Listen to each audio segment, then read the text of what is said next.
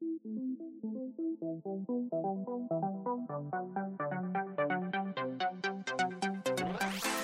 2019, everybody, and welcome to the HTML All the Things podcast, episode 24 Maintaining Your Skills. I'm your host, Matt Lawrence, and I'm joined again by my co host, Mike Karan. What have you been up to this week, Mike?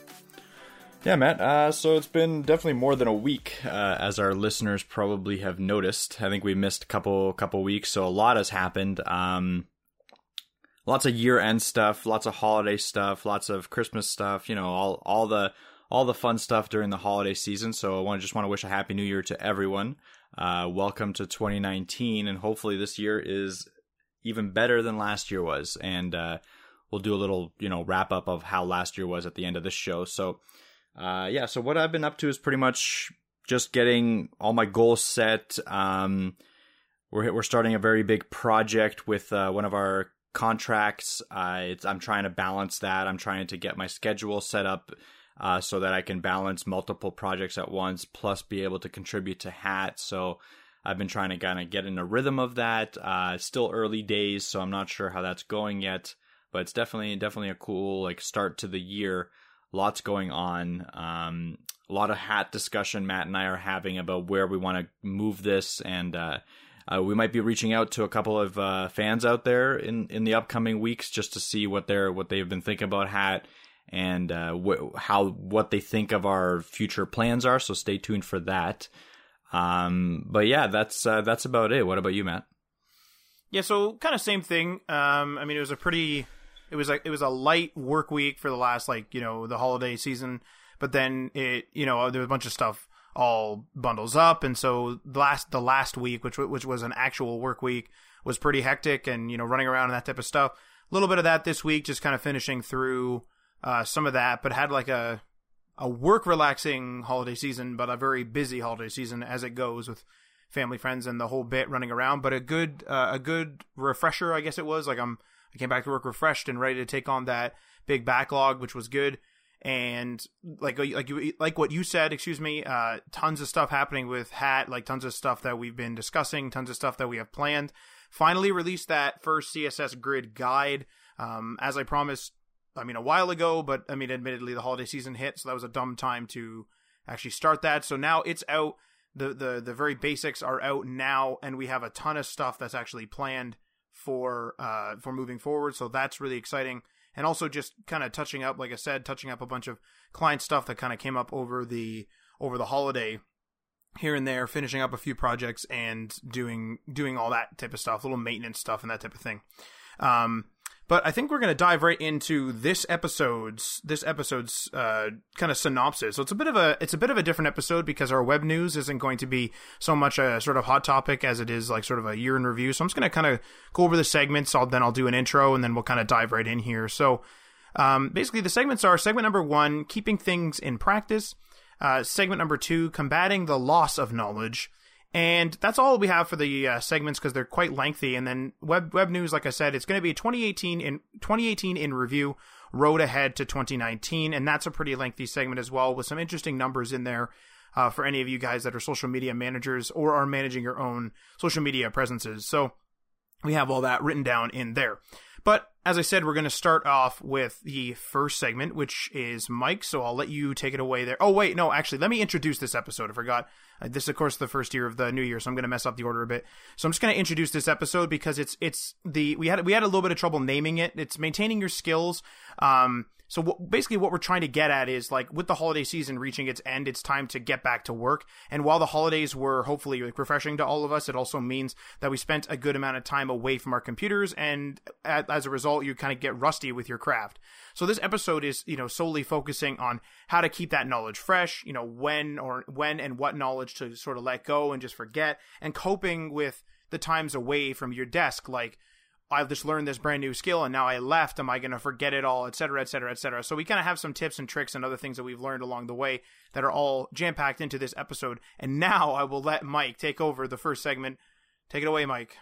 Okay, thanks, Matt. Uh, so we're going to go on to segment number one keeping things in practice. So, first thing is keep using the technology you deem valuable. And I mean, the main way I stay on top of my skills, and it's seemingly the obvious answer, is by using them. I mean, that makes sense.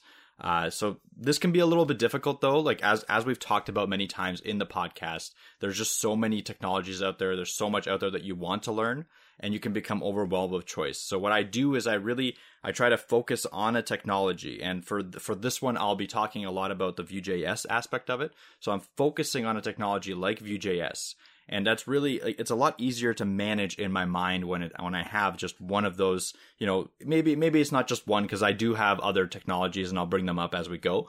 Uh, but really right now let's just think like okay I want to use Vue.js what do I do to maintain and get those skills up and make sure that I keep it in practice? So as you're going on and you're choosing projects to do maybe you're a contract developer um, maybe you're just doing your own personal projects for your portfolio, you want to choose projects that make sense for that technology that you're interested in.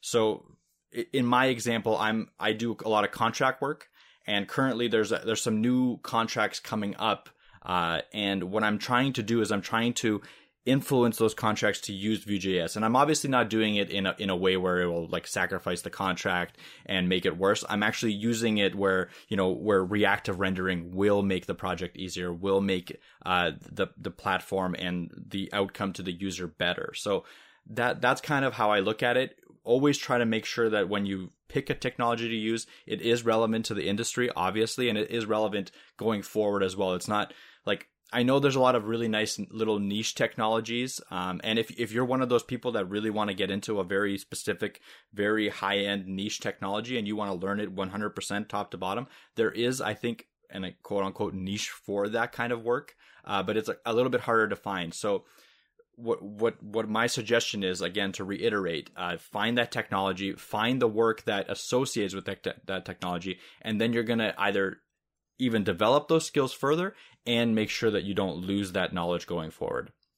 So another thing I actually do uh, is I keep up to date with updates a lot. I'm one of those people that will read a lot of change logs. I'm one of those people that will, you know, go on my phone, check the Play Store, and see what updates, and then even read like if there is a change log, which I found I find issue with a lot, where a lot of people won't post a good change log about what what's going on with their updates. I don't like that kind of stuff. I'm a fan of change logs. So when so, when something updates, uh, like let's say React, like Vue.js, like Node, uh, it's really interesting for me to go in and see what's updated, what features they've added, and stuff like that. So even if I'm I've I've used React in the past, even if I'm not using React currently, the way I kind of stay on top of it and I at least keep it relevant in my mind is when I when they have an update, I'll go in, I'll read all their all their updates, all their features that they've added, and I'll go through them and be like, oh, that'd be cool. Like I'll, I could use that feature in this older project. I can use that feature in a project coming up.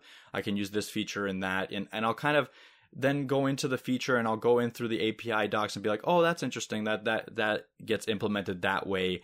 Maybe I could implement this way. And even if I don't uh, go through through the process of implementing it, just going through those kinds of motions and going through the documents, uh, you know, going into and learning all this all this new technology and just keeping up and staying up to date with it will give you that like kind of uh, nudge in your head to use it when it's appropriate and to to stay on top of it and not you know completely fall out of your head and you'll forget oh React doesn't even exist anymore. Not that it's React is a tough one to forget because it's always in front of your face, but there's plenty of other examples with smaller technologies, maybe like Postman and uh, Apollo and stuff like that. Those uh, like GraphQL that's coming up right now. It's important to kind of like, if you're interested in that, stay on top of what's happening in that industry, in that technology, and it'll make it a lot easier to then migrate back to it when you use it again. Um, but really those are the those are my kind of tips to keep up to date with it. They're kind of simple. I think what what people realize uh, that people think that there's just some complicated way of keeping up to date with things but really using them is number one uh, and just keeping up to date with them is number two. And i don't i don't have too many other skills that i could pass on to to maintain that knowledge uh, without actually doing it. So I'll, think i'm going to pass it off to matt for any comments or to move on to segment two uh, well, yeah. One brief comment is like, I mean, like like you were saying, it may it may sound simple, but I think that I think that when somebody, especially if they're new to the industry, I think that like like you have a point there where it's like this is simple, but this is how you do it. And I think a lot of the time people will think like, oh, there's there's a trick to this. Like there's a trick to this. There's a there's a you know a a tip and tricks video I can watch and I can quickly learn how to you know maintain stuff. It's like no, this is literally I mean, as far as I know, this is literally your brain, you know, forgetting things. This is like humans get rusty at things, they forget things. That's just kind of the way it is. And unless we, you know, medically somehow do that, which I'm definitely not getting into because I don't know anything about it, but unless we medically do something to our brain or however that works, you know, like like to me, like like you're you're you're you're hitting the nail on the head. Is is your the it sounds very simple in in whatever, but we're trying to like we're trying to say that there is no tip and trick. There is no special way to do this. It's literally just, hey, you want to know this? Just keep up the practice. If you're having trouble with it, just keep up the practice. You know, study more if it's for a test. Essentially, you know, there is no quick way. Like, I mean, there's no. I mean, you could cram, but like, what are you cramming for? Like a single project? Like, why would you do that when you could just slowly learn the stuff as you need them in a project, right?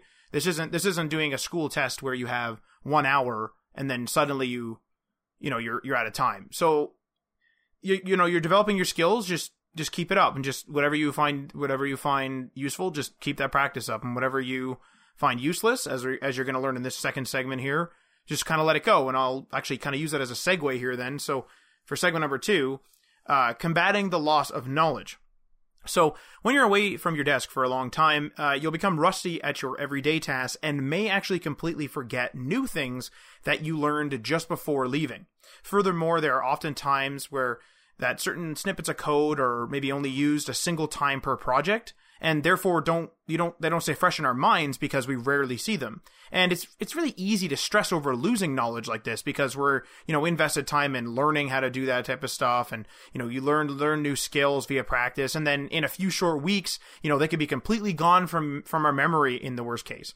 So there's a variety of ways to sort of combat this, but it's not something to stress over, and that's sort of what I was trying to get at with like the the whole brain thing. It's like it's not something to stress over because it's a natural process our brain our brains do.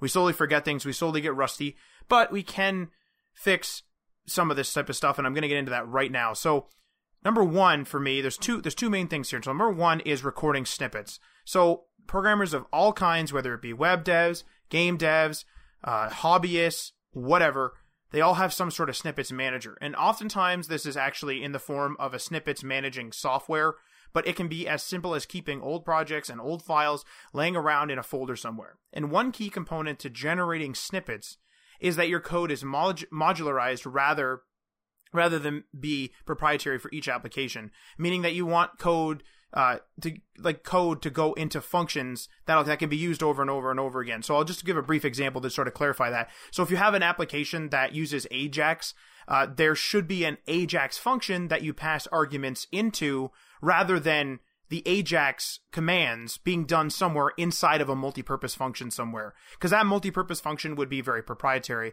So an example of that would be maybe you're connecting to the API, using the API, and then using Ajax all in one function. No, no, no, no, no. You should be having your Ajax in this example specifically out of that function. And then the API thing, the API access and all that should be done in another function because then you can take that function and use it in a different project. Maybe you need to rename the function, but the function is still there. It's not a big, big, one big multifunction proprietary, you know, piece of garbled mess essentially in one of your apps.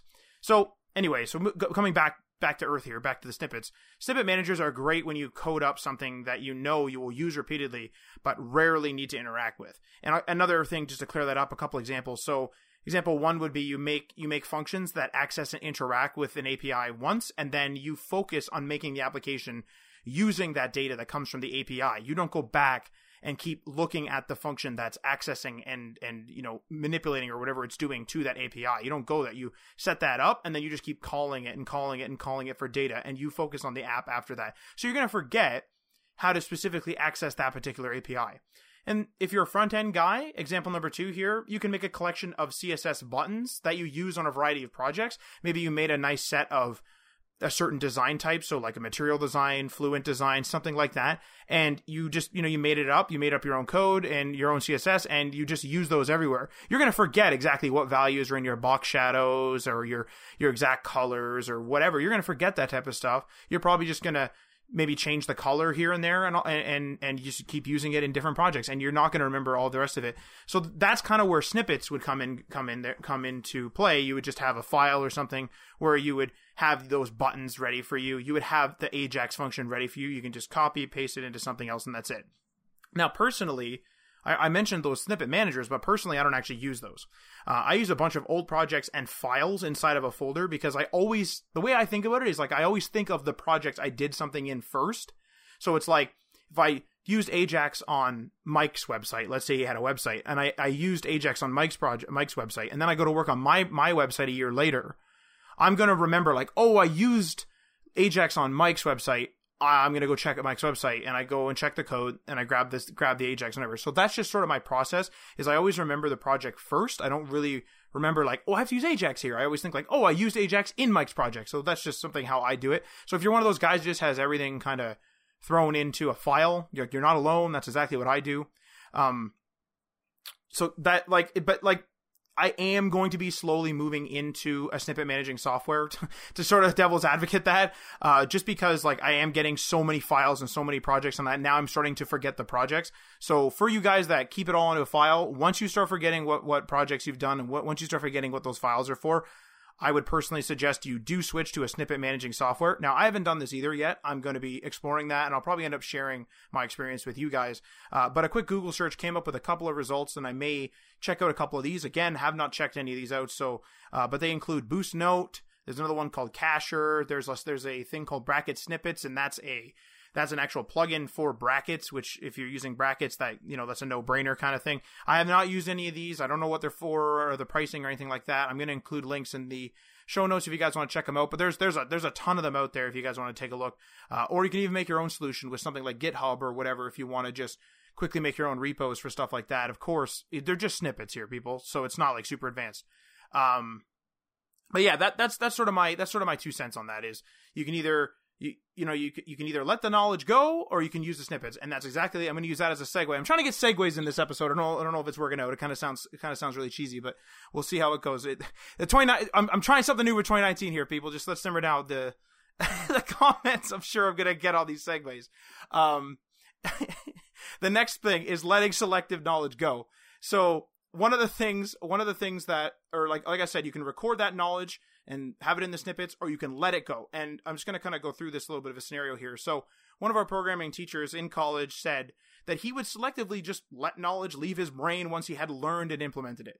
So, specifically, he was referring to a driver that he had written for a microcontroller that we were using in his lab class. He said that he only needed to learn the information for certain parts of the driver once implement the driver the way he wanted, and then based on his new knowledge, uh, like based on that new knowledge that he had just gained, and then he just forgot about that specific piece of information because he learned what he had, he learned like whatever, he got the value that he could from that piece of knowledge, and then he just basically threw it away. And that was because I think it was something like grab the serial number from this particular microcontroller or something like that. And so, you know, there's only one way to grab a serial number and there's only one serial number or there's only one piece of data, whatever he was grabbing. So he was happy with the solution and then he doesn't want that to cloud his, you know, fill his brain up. So he just kind of throws that away and just sort of, you know, brushes it under the rug. Doesn't record the snippet for it, just kind of has it in the project he's using it on and that's sort of it. So I kind of take that to heart because like that's a really good piece of eh, that's a really good piece of advice, but it can be a hard pill to swallow because it, th- sometimes things take you know an especially long time to learn. They take forever to learn things, and you know it's still it's still a valid statement though. Just kind of let things go. So if if you think about it, if you're working at a company as a Ruby on Rails developer, and then suddenly you know you you know the teams get jumbled up and you get tossed into a team that only uses jQuery, you're gonna forget Ruby on Rails pretty quick unless you're doing something to keep up that knowledge, pop like more than likely on your own time. You're you're probably gonna like just start filling your brain up with that jQuery stuff, and you're gonna more or less forget that Ruby on Rails stuff. Some stuff will obviously stick around. Some of those memories, some of those experiences will stick around, but for sure you're gonna forget. You're, you're gonna forget like a bunch of that Ruby on Rails stuff, and you kind of got your value from it, right? You learned Ruby on Rails, maybe through school, maybe through a course, whatever. You got your value out of it. You got hired. You worked a bit. You got paid for that work and then you got moved to another team, and now your skills at learning uh, uh, an actual language are applied to jQuery, and you're letting that other knowledge, you've already extracted all that value from the actual Ruby on Rails proprietary commands and syntax and everything else. You're letting all that go. You've you've extracted the value from it, and now you're on the jQuery in this particular example. So just something to kind of keep in mind. You know, like I I personally try to keep everything fresh all the time. It's just it's too it's too crazy. It's too much. Like I I I'll if I uh, since I'm doing CSS grid now, if I were to stop using CSS Grid tomorrow, and in a month someone asked me to come back and say, "Hey, can you set this website up, website up in CSS Grid?" Because I'm also new to it, I'm I'm just gonna I'm literally just gonna not know what like I'm gonna have to look it all up again. I'm gonna have to look up that make your first CSS Grid app tutorial type thing again. So just something to keep in mind. If you're gonna let knowledge go, either snippet it if it's important, or let it go selectively. If you need it really badly, like Mike said, practice it, keep it fresh, and that's that's that. I was uh, the reason why I'm hesitating is because I was going to do a segue into web news and I don't have one. so That's okay. okay, so There's too many segues. It's too many Web segues. news. Hashtag se- segue 2019. web news, everybody. Woo! Yeah, yeah, totally. But uh, I actually have a few comments there, Matt, on on what you said because there's not not only um not only recording snippet programs and stuff like that. I think there's a lot of like inbuilt features and technologies that allow you to kind of selectively, you know, not have to memorize knowledge. Um, and and a lot of that I I feel so, a lot of that is like the reusability of components. So Vue.js, React, they they all are component based architectures. So when you create these components, like you create a button, and uh, if you use that button multiple times in a project, you don't know you don't necessarily need to memorize how you created that initial component button. Uh, you can just reuse the component you've already created, and that's kind of like part of the whole snippets thing, right? So you can you can create these re- reusable um, functions, reusable uh, CSS, you know, like visual aids and stuff like that, where you can just kind of copy paste them, and there's no need to clog up your brain. Like Matt's saying, it's not we we only have a finite amount that we can know at a certain amount of time. Like I'm sure everyone has a different amount, but regardless, it's a finite uh, finite number. So there's no point in clogging it up with stuff that A, you could easily relearn really quickly if you really needed to, and B, you can just reuse from an older project, from uh, a library of components that you create. Um, I've started actually, you know, I, I have like a, a boilerplate plate, uh, Vue.js project where I'll just dump the components that I deem reusable. And uh, if I need to go back, I can just you know take that component, retrofit it into whatever project I'm using, and plop it in. Um, this this is why I'm kind of really excited about reactive frameworks like Vue. Uh, I really like the reusability of stuff like that. I really like that I don't have to memorize each and every time I create something small like like that, um, and the, the functionality that it provides for that. Uh, so, something else uh, that helps with this kind of stuff is Webpack, where it'll uh, it's it's like a building platform for you, and uh, a big thing is is that it'll it can create projects uh, through some you know like like an XML or a JSON file uh, which, which for me is a big thing because I don't have to go in and you know create the whole file structure of a project uh, every single time. I don't need to memorize how to do that. I can just go into Webpack, use one of the built one of the inbuilt templates, and just that's my that's my start of the project. That's my you know hello world start to the project, which is a huge help. Uh, Vue CLI helps with that greatly. Like having to do a Vue project from scratch, that knowledge to me would be kind of useless when something like Vue CLI exists. Um, so yeah, absolutely what Matt's saying. Be selective with the knowledge you retain. Uh, it's a very important skill to to have to be able to know what uh, what you should retain and what you shouldn't and it really comes again with practice. Like when once you start doing things you realize that this you don't need to learn how to know how to do this every single time. You can reuse it from a different project. Uh, whereas something something else where like you're implementing an algorithm those are important things uh, to kind of like the sorting algorithm. Those are important things to keep keep your keep uh, keep up in and know that knowledge and kind of like don't reuse it every single time because you can optimize it for different situations. Um, so uh, I'm gonna segue off to Matt uh, for the next segment, which is web news, uh, and he'll start that. Right. Uh, so yeah. So web news, uh, like I said, it's gonna be a little different. It's just it's gonna be like kind of our year year end review type of thing. So it's literally entitled 2018 interview road ahead to 2019. So it's just gonna be sort of a big jumble of year end and year beginning stuff right now with some I, I think interesting numbers for you guys that are you know managing your own social media presences. So uh, right up front, and I'm going to mention podcast numbers. Now, remember, these, these are podcast numbers. There's a million and one ways to actually measure podcast numbers. I'm getting these from the Podbean analytics screen. So these are, I'm willing to assume these are approximate, but these are from the Podbean things because I'm assuming that some services don't report and everything else. Podcasts are everywhere. So I just want to make that disclaimer in terms of accuracy. So 2018 podcast download numbers. So these numbers are from July through December because we started in July. So July we had 72 downloads, then 378, then 973, 1234, 1683, and finally December 1569. So as you see or as you heard, it will it you know it's a definitely a ramp up. It slowly slowly slowly slowly goes up and then kind of has that little dip, but that's probably because of the holiday season and it just gets kind of crazy, which brings 2018's approximate total of downloads to 5,909 downloads, and that's for the podcast. However, this does not include the Spotify streams, and I have those numbers here as well, so I'm going to go through that. So again, from July through December, so July we have zero because it actually wasn't on Spotify at that point. So zero, then 84 streams, then 333, 618, 718, 686. So that brings our total in 2018 to 2,439 streams. So, you know, we're well over 7,000 at this point uh, overall if you include the downloads and the and the streams.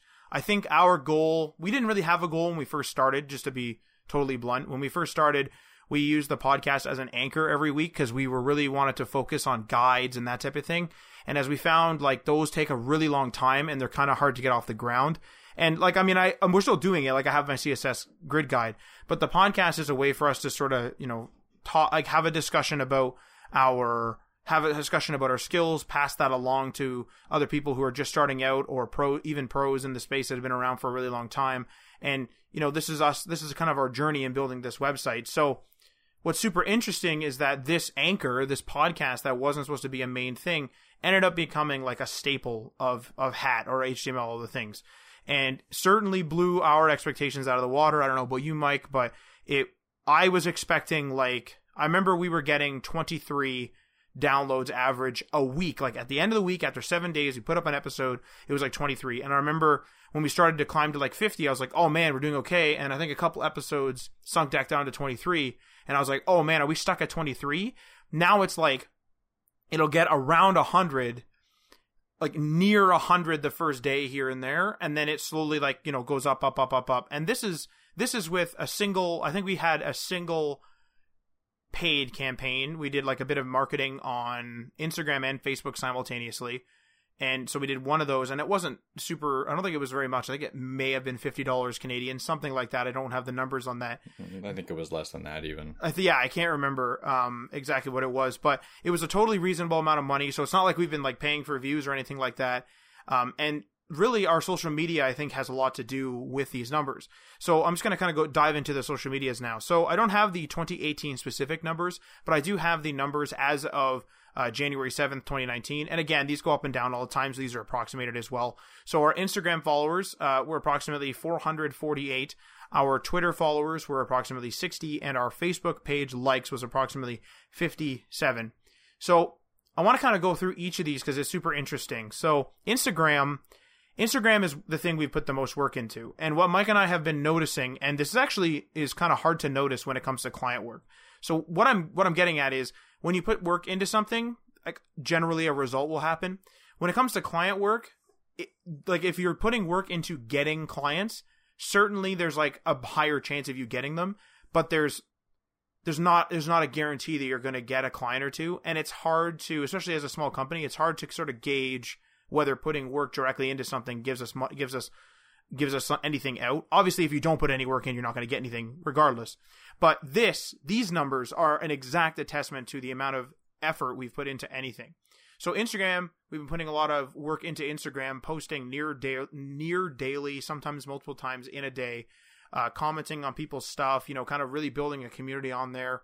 We have not purchased any followers, nothing like that.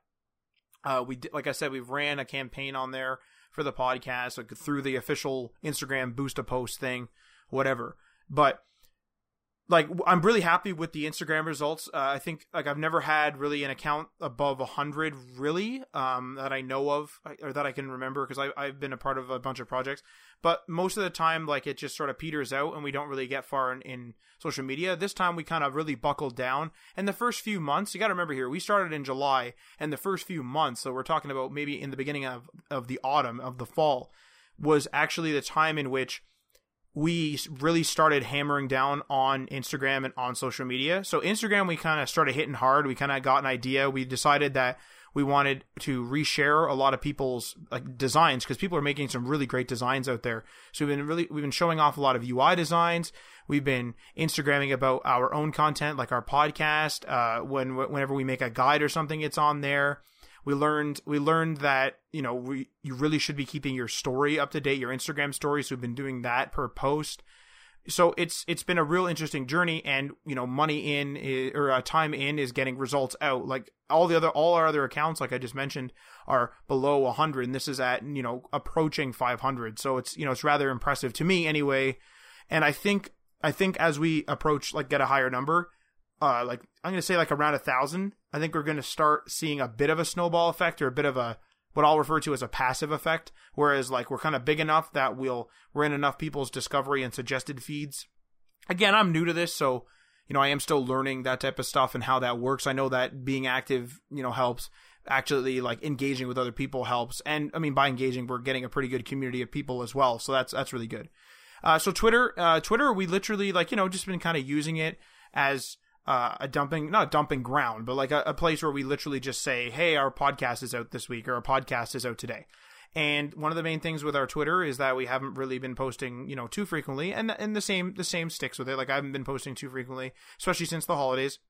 But I started, I believe it was in December. I started, you know, just over two weeks in December before the holidays. I was kind of messing around with, you know, posting more, posting different things, that type of stuff I think I've retweeted a few times and stuff, and I did find that I was getting picked up by some people, getting retweeted a few times.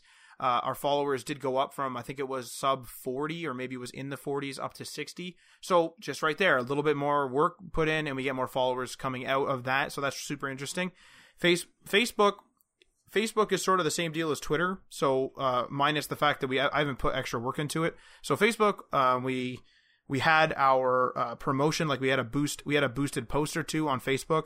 Um, i can't remember whether we did one for the page too but anyway we did a couple of like the like, official facebook boost ads things uh, boost post things.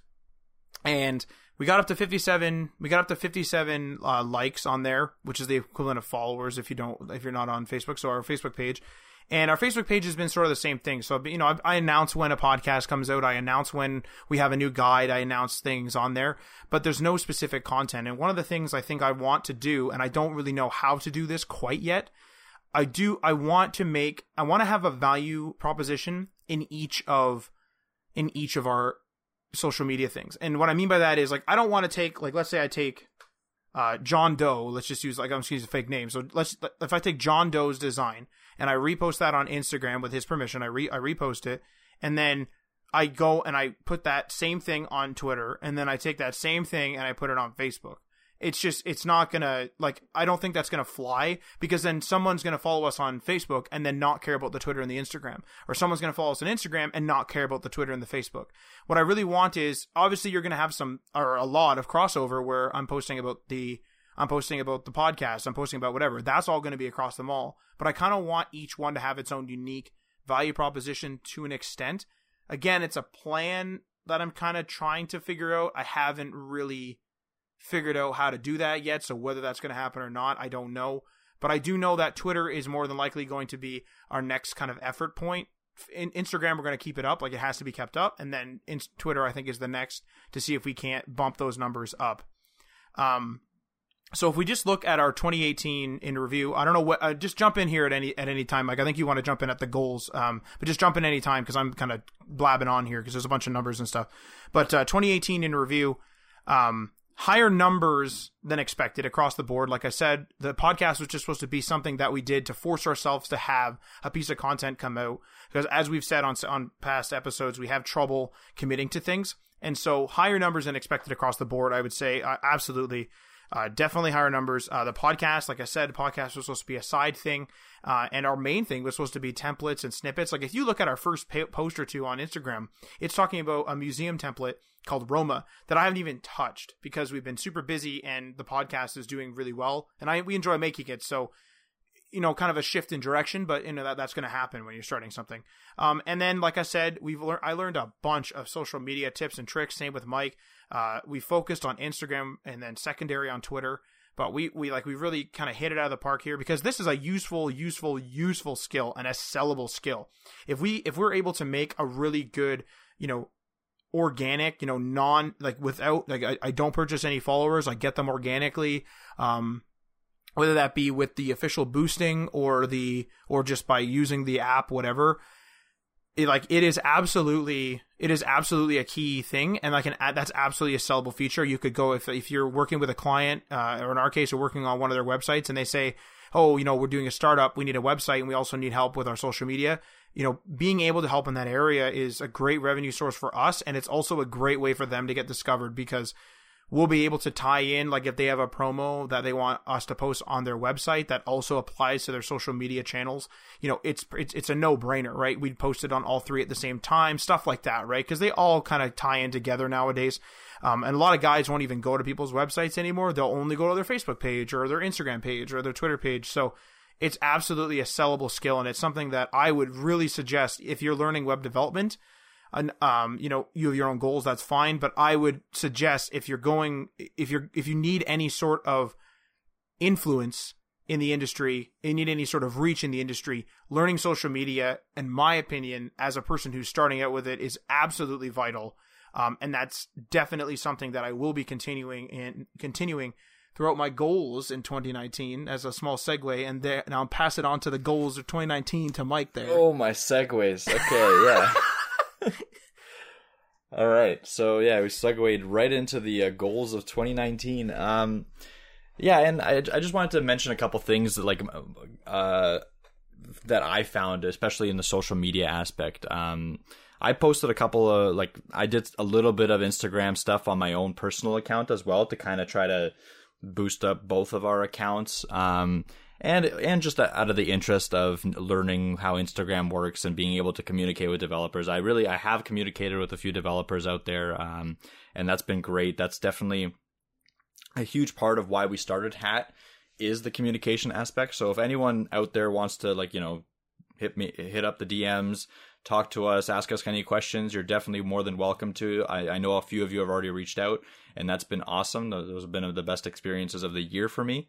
Um, and so pretty much some of the content that I found does well. Uh, and what I want to kind of continue doing is it, it seems that, um, very like high produced, high quality, uh, images uh, do really well on there. And then when you actually take time and put effort into like you're writing up the post ask a ask an intelligent question in there uh, and you know you expect people to answer in the comments and you get that kind of communication going with people in the comments. That seems to boost the post up as well. Um, so i've really been putting a lot of effort into trying to get as much communication and as much uh, you know back and forth as i can with the developer community and that's kind of my focus with the social media aspect is i want to try to like you know post post consistently enough, maybe not maybe not as consistent as HTML the things posts, um, but consistently enough and have have that aspect of developers being able to talk to each other in in that post. And that again, another segue will lead me into the goals for 2019. Um, so I'll start off with Instagram since we've been talking about Instagram. Uh, right now we have uh, close to 500 followers. I think a realistic goal, it might be like, you know, a low shot goal is 2,000 followers. And this is 2,000, like, I mean, dedicated followers. I, I don't think we'll be doing any sort of crazy paid advertising. I don't think we're going to be buying any followers.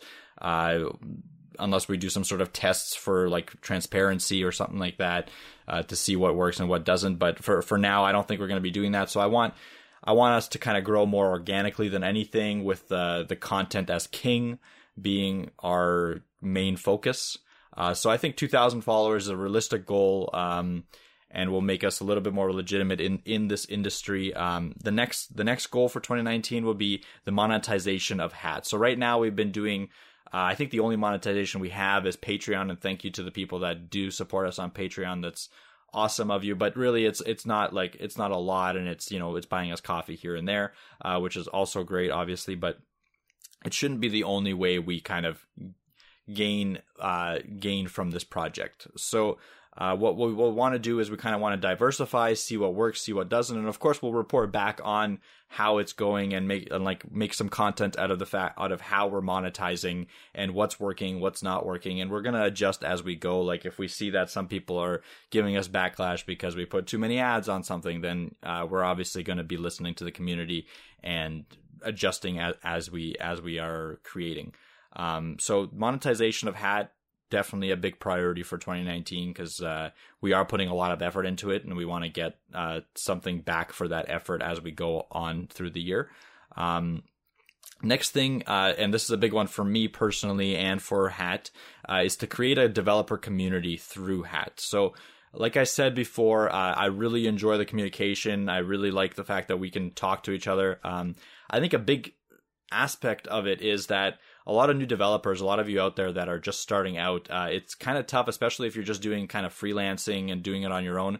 It's kind of tough putting yourself out there and going to like a meetup, uh, going to going and meeting other developers and it, it's a little bit intimidating right? Because you think that they know more than you uh, you, you don't know if you're going to be able to have a good back and forth with them. Maybe you're just you know you don't like the crowds you don't like that kind of stuff. So what i want to do is i want to make hat uh, into uh, into something that where those newer and younger developers, uh, people that are just getting into the industry, where they can kind of meet other people in the same boat as them, and they can talk to each other, they can share skills, they can help each other, uh, and they can really understand. Like it'll help the industry move forward as a whole. I think if we're all communicating with each other as much as we can.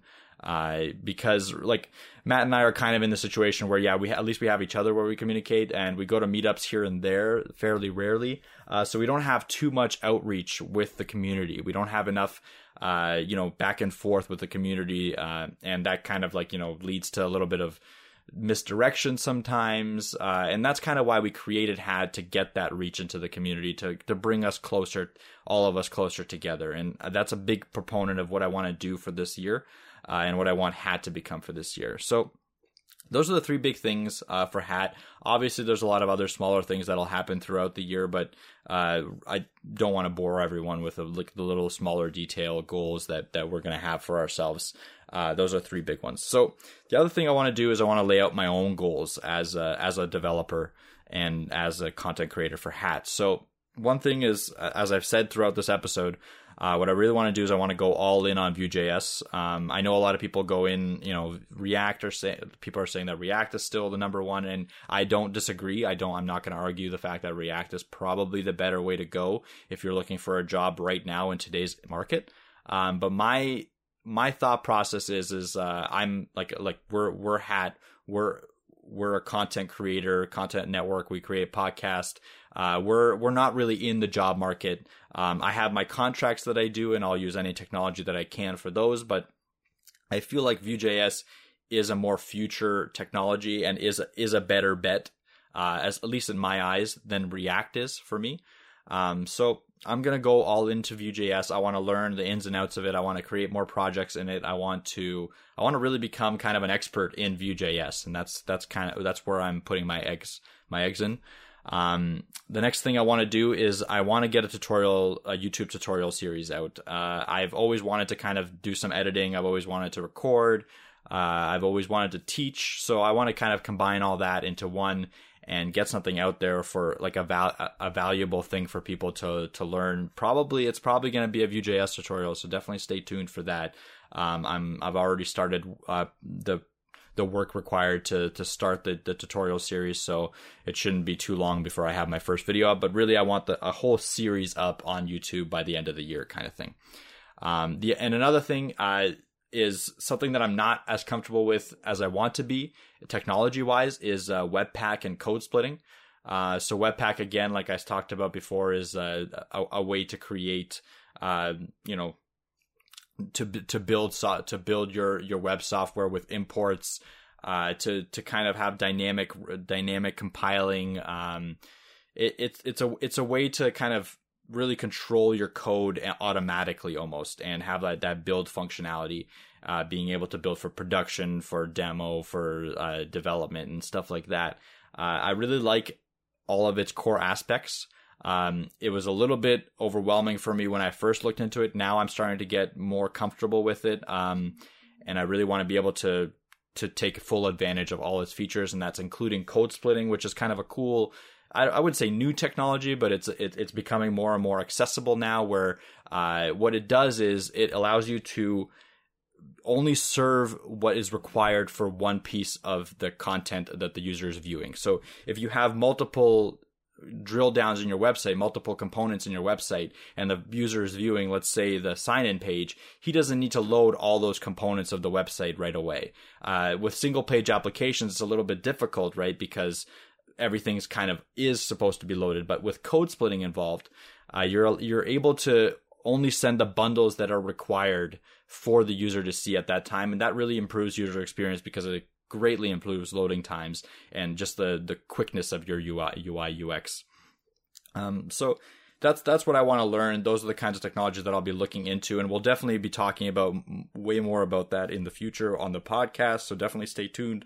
Uh, let us know if there's anything else that we're missing that you want to learn. Uh, you know, ta- tag me in in Instagram. Uh, I I'm at Mikhail Karan. Mikhail Karan. We'll we'll tag it in the in the show notes or tag uh, HTML the things.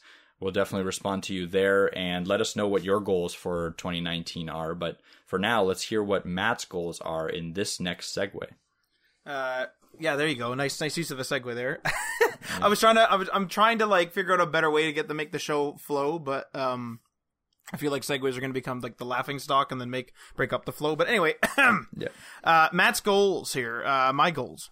So I want to master uh, CSS Grid this year. I think. Um, so you know, I've been through you know, just using like display block and that type of thing, inline block and that, type, and then I've gone through the responsive game with that. Then I went to Flexbox and I did the responsive game with that. So I think what I want to do now is I kind of want to master CSS Grid, and what I'm planning on doing with that is I want to do a project or two, um, like like larger projects or a bunch of smaller ones, whatever kind of comes our way with CSS Grid. I kind of want to make it so that production websites can start using CSS Grid. Um, with that, of course, you know, it's not just as simple as doing it, I put out that, you know, that starter CSS grid guide, but I have to look up compatibility, especially when you're putting it into production for clients who are using it in different environments and that type of thing. So, you know, it's going to be a bit of a journey, but I hope to master uh, CSS grid at least to a degree where I can confidently just start and finish a website in there without without much thought, if you will. Um, basically, make it my muscle memory, if you will. So I also want to start something on YouTube similar to Mike. Um, I don't know what yet. So I've been doing a lot of work in in Webflow, uh, which is like a code. Uh, I don't know. I don't know. I guess you'd call it a visual coder. Uh, they probably have a special name for it. It's called Webflow. If you haven't heard of it, uh, they do hosting. They do CSS hosting. They do. You can export code. You can just make the whole website right there. But it's different. That it's different than something like WordPress uh, then you know y- there are templates and that type of thing, but this is actual coding visually. So if I want something to be, you know, let's say three columns wide, three content blocks wide, I can literally go into the menu and say like display flex, you know, this direction, this is the padding, this is the margin, this is whatever. So like you need to know the coding terms in order to use this software to an extent. There are some stuff that is simplified, and this is probably easier to pick up than just coding yourself. But having coding knowledge makes it super quick. So I've been using a lot of Webflow for certain clients because that that's the platform they prefer. So I've been working with that. So I'm kind of thinking maybe a Webflow guide, which is why I mentioned it. Uh, maybe I'll do something else. Maybe I'll do more CSS guides on there. I don't know.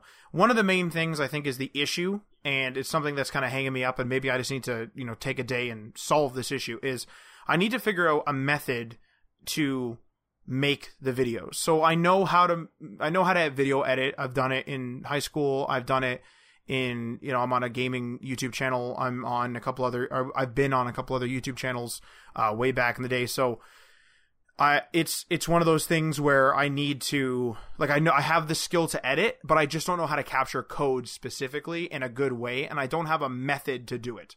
So I think maybe one day I need to just try three or four methods of like screen recording or you know doing a procedure or whatever. One of the things that Mike and I had already discussed was maybe the procedure should be that we actually have a, a storyboarding thing where we write up what we need, do a storyboard, then shoot the scenes. Because one of the things we were going to do was just make a project and just have the thing record the whole time. But that's like that's like you know 100 hours or something of footage. Then you got to go through it and then it's all kind of b-roll at that point because you're just kind of working and you like leave sometimes to go to the bathroom get a drink whatever. So then like the footage is just sitting there. Like it's kind of a mess that way.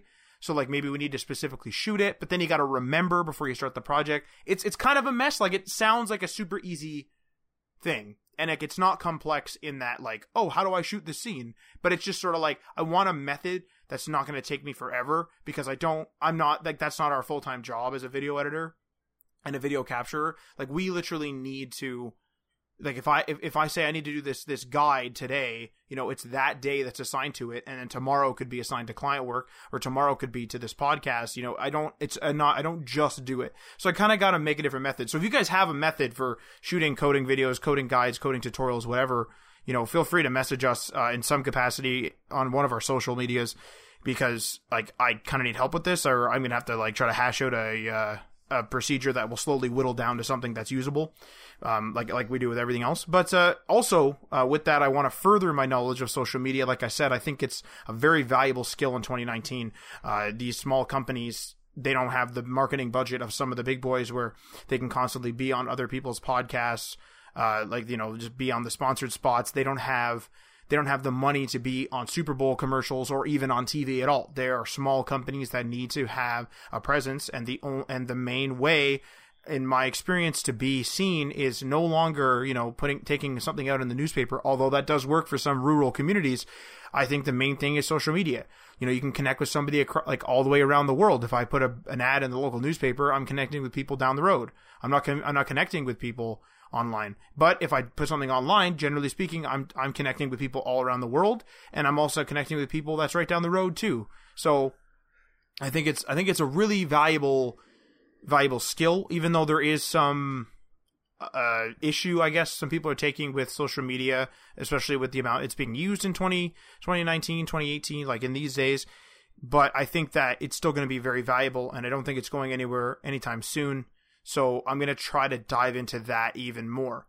Um, also, I kind of had this other goal I, I, I set myself when I kind of wrote, when I wrote the show notes for this section, I, I had this thing called my amass two goal. And I wanted to be like, if I could, if I take out any monetary restriction, any sort of like effort restriction, time restriction, whatever, if I could have something like right now, if I, if I could just purchase it, you know, money's not a question. I can just buy this thing in the professional setting what is it? And I think I've come up with that. I really want, and because we've been talking about this for years, is I really want to get a steady passive income stream set up and running. Now, in this case, it'll probably be through uh, HTML the things through Hat. It'll probably be that. But I really want to push that. I'm not, and when I say that, like, I'm not trying to say that I want you guys to pay us more, or I want to like add have ads literally everywhere, and they're like blocking the content and all that. Like, I don't want to do it through a scammy means, but I do want to have you know, a website where I can rely on it, where I can go to it and say, I'm going to put in, you know, a few hours work here, maybe, you know, bang out a guide in 10 hours of writing or something. And I want to make sure that it, you know, generates something for us because, you know, it's, it's, we need that value there in order for us to make more content for you guys. And so that's something that I really want to, focus on because we've talked Mike and I have talked about web apps, we've talked about apps making money, we've talked about monetizing whatever and and maybe our coding challenge which I which we are going to talk about briefly in a moment. Maybe our coding challenge app will do just fine and we'll be able to monetize it and maybe that'll be the passive income thing that I want. And and I say passive income but like I'm like obviously this is a bit hands-on, but I'm I'm I'm taking the I'm taking like the hands-on stuff. Like if I if I leave HTML, like if HTML the things is making money and I leave for like three days, it's not just going to drop to zero, right? It's not like a per hour job, is what I'm getting at. Obviously, I still need to do things for it, but I do want to we're on the internet here and that's what these that's what a lot of our clients and stuff are doing is they are you know they're startups or like that that's what a lot of your guys' clients if you if you take clients are doing too you know they have a startup and they're doing they're either selling a physical service or a physical product or they're doing an online business where they have you know software as a service and it's more or less you know with the exception of upgrading updating that that software it's a passive income source. They made a piece of software. Somebody is going to not to a person but to an e-commerce an e-commerce you know engine of whatever kind. They're purchasing a subscription from you and then they're using your app and then that's it. Bang. You know now you have that person at nine dollars a month or something. And i really want to learn that because i think it's we need that. You know we need we need to start honing in on that type of stuff. And um client work is great but client work is also unsteady right i could finish a project for somebody tomorrow and then they I might never see them again. I could finish a project for someone tomorrow, and then they may they may really like it and give me eight projects, or maybe in the middle of doing a project, this guy goes bankrupt and he can't fucking he can't like he can't like friggin' pay me at all, and then I'm then we're in some trouble, right? So because we just did a bunch of time in there, so I really want something that is for us.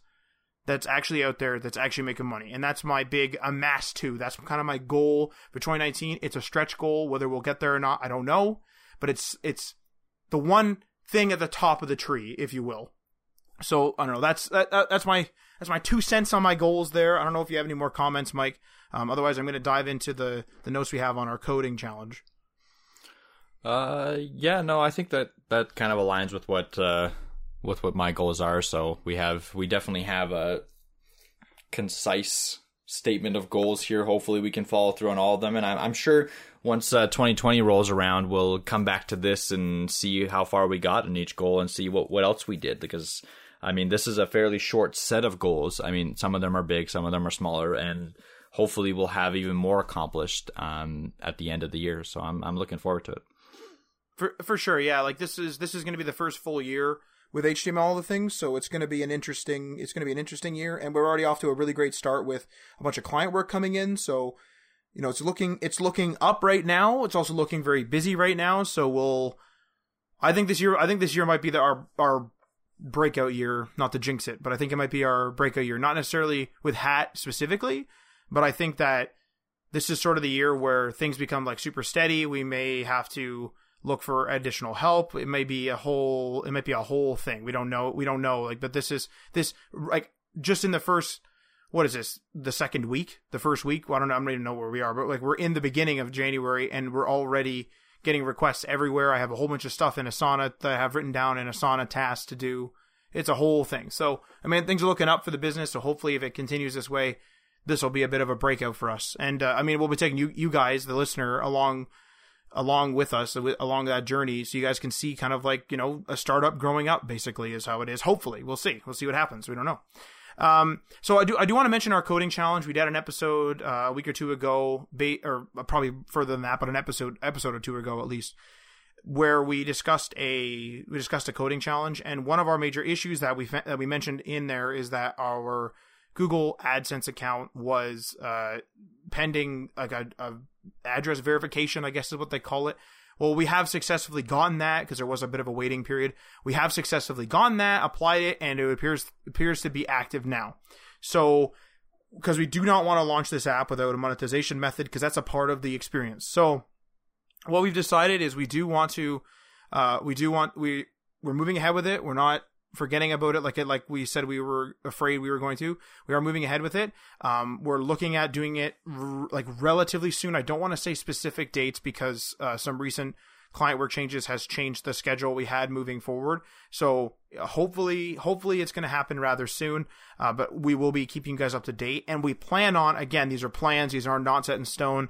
We plan on doing a tidbit episode announcing you know the specifics right before we do it, in, including the dates and all that stuff, and then we plan on doing some stuff on social media that day and stuff like that. And we'll be discussing all those details. We'll hash them out, you know, write them down and say them in a tidbit episode here on this podcast feed, wherever you're listening to this on. So we'll be discussing that then and there. Uh, I think that's basically it for our first episode of 2019. Uh, again, Happy New Year, and I hope you guys have a good year. Hope you guys had a good last year and some good holidays. Uh, unless you have anything else to mention, Mike, I think I'm going to run the old conclusion here. yeah, just happy new year, everyone. Uh, can't wait to get uh, some more episodes out for you and some more content out, and can't wait to talk to some of you soon. Sounds good. Yeah. So actually, that is one thing I did want to mention before I do the conclusion is that the whole community aspect that we're trying to build that is going to be a big part of 2019, and we'll be announcing that on social media and all that kind of stuff. So make sure you keep your eyes locked to those things because we will be talking about it, and of course on this show as well. We'll be announcing most of most, if not all, of our stuff there as well. And make sure you check out my CSS Grid guide, getting started with CSS Grid. It's available on Medium and on HTML, allthethings.com. Anyway, so in conclusion, thanks for listening, and make sure you do not miss an episode by subscribing on the platform of your choice. You can follow us on the social medias uh, via at HTML All the Things, that's on Facebook and Instagram, as well as at HTML Everything on Twitter. We're on Medium, we're on GitHub, we're on our own website, HTMLAllTheThings.com. If you like the show and you want to support us, make sure you check out that Patreon page, patreon.com slash HTML All the Things. Check out the tiers, give that a go, and we are signing off.